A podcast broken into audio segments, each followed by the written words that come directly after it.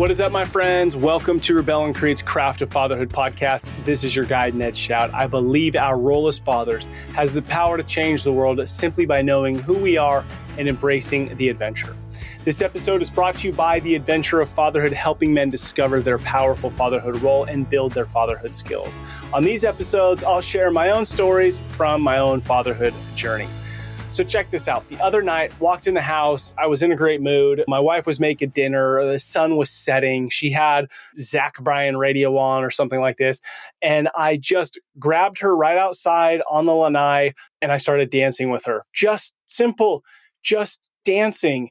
And it was just a moment to connect with her. What is it, 30, 45, 60 seconds of just swaying around in a, in a hugging circle? Here's the beauty as I'm turning around, I hear my son and his friend and one of my daughters come into the kitchen because dinner's all laid out on the island. And as I'm coming around, I look through the back door and I see a smile on my 14 year old daughter's face looking at me. The smile, the look on her face. I mean, in that moment, my friends, that security, that stability, that feeling that all of us just want to know, like, oh my gosh, everything's going to be all right.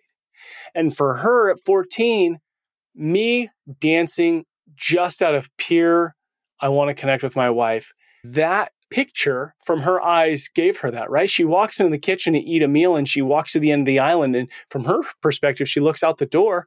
She sees her dad who just worked, her mom who just, you know, ran everywhere all day, made dinner, taking a moment to connect and hug. And for her in her world, that gives her peace. That gives her hope for her future. Dads, don't miss this. It doesn't matter how much you make, it doesn't matter how much time you have.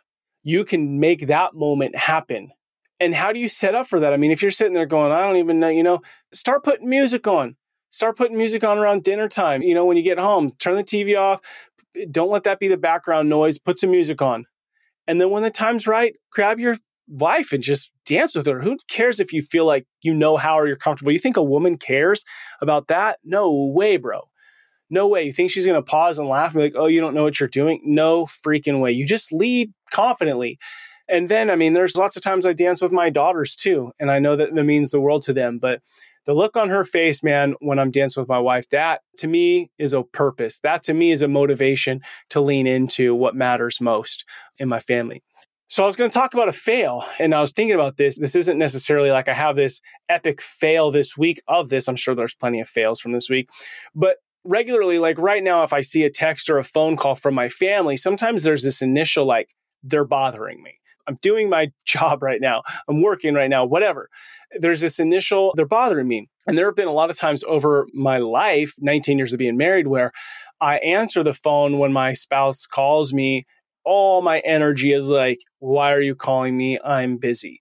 I've been working on this for a long time and I I don't want to do that, right? Like I get off the phone and then I feel lame because really whatever I was working on, some insurance quote was more important than this. It's like easy to justify the things that we do is more important, but that's why it's we got to keep at the forefront of our mind.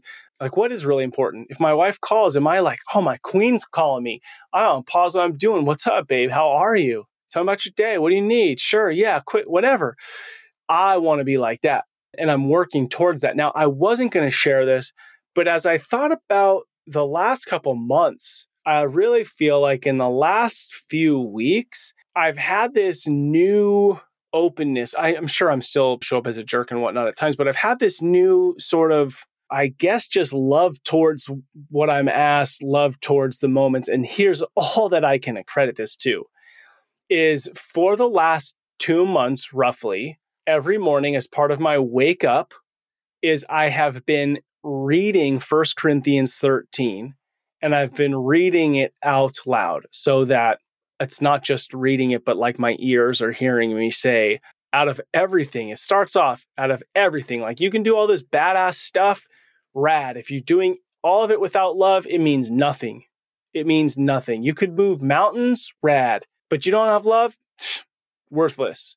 So it's like all this awesome stuff that you and I may be accomplishing, but if we're doing it without love, and what is love? Love's patient, love's kind, love's not keeping a record of wrong. I mean, dudes, how often are we keeping a record of like, oh, well, you said last month blah, blah, blah, blah, blah. Like, oh my word, come on. So I'll tell you that this helped me and I'm making that part of my routine at this season and I'm noticing a difference in my world.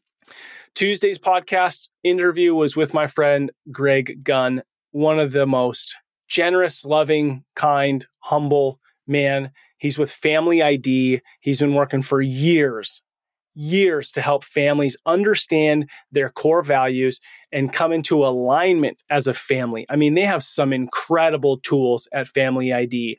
I highly encourage, like, if you're digging into how are we a unit, what matters to us as a family, go just listen to this episode of Greg and I talk about this and then go check out his tools. I mean, his tools are so clean. One that I used prior to him even being on the podcast was some tools around siblings and helping your kiddos understand their connection and relationship, especially as it relates to the oldest sibling. Super powerful stuff. My friends, take advantage of the adventure of fatherhood. As you know, our world is in desperate need of leaders worthy to be followed. Now, this starts in the home and it starts with the father knowing who he is and leading his family with love, grace, and consistency. Now, most men are not invited into their role, nor do they understand how to lead from their God given identity go to adventureoffatherhood.com. Few things going on over there. You could order the kids book. The father daughter one is coming. It'll be here the beginning of next year, 2024. But you can order the father son book. It's still great to read with your daughter. It's a great way to connect with your kid. It's a great way to see who you are, what your role is. And then we have such a rad new dad welcome box there where if you know a guy who's had a kid recently, you could order him a gift box welcoming him into his role. I mean, guys, it's so important that we put a hand on a shoulder and we say, Hey, bro, I see you you have what it takes. And this is an opportunity for you to do that. And then over the next six to 12 months, we're rolling out courses to help dads gain the skills to show up as a confident father. Now, you've heard me say it. I love coffee. I love supporting my brothers too. I had Eric Werner on the podcast, Valiant Coffee. He roasts the freshest coffee and gets it to your door fast. If you'd like to order some and support him, go to rebelandcreate.com forward slash coffee. All right, my dudes, remember who you are. You are a father, and that matters. You matter. Together, let's rebel against the view that fatherhood has little impact and create lives engaged in mastering the craft of fatherhood. Much love to you, my brothers. Together, we're changing the world.